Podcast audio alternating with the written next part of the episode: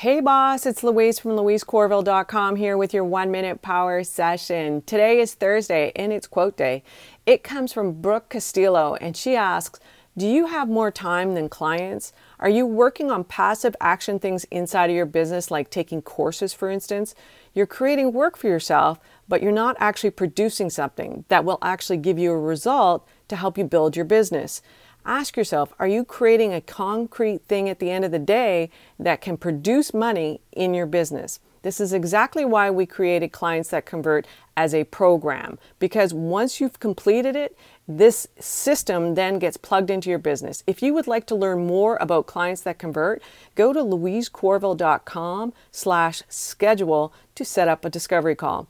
Talk soon. Bye for now.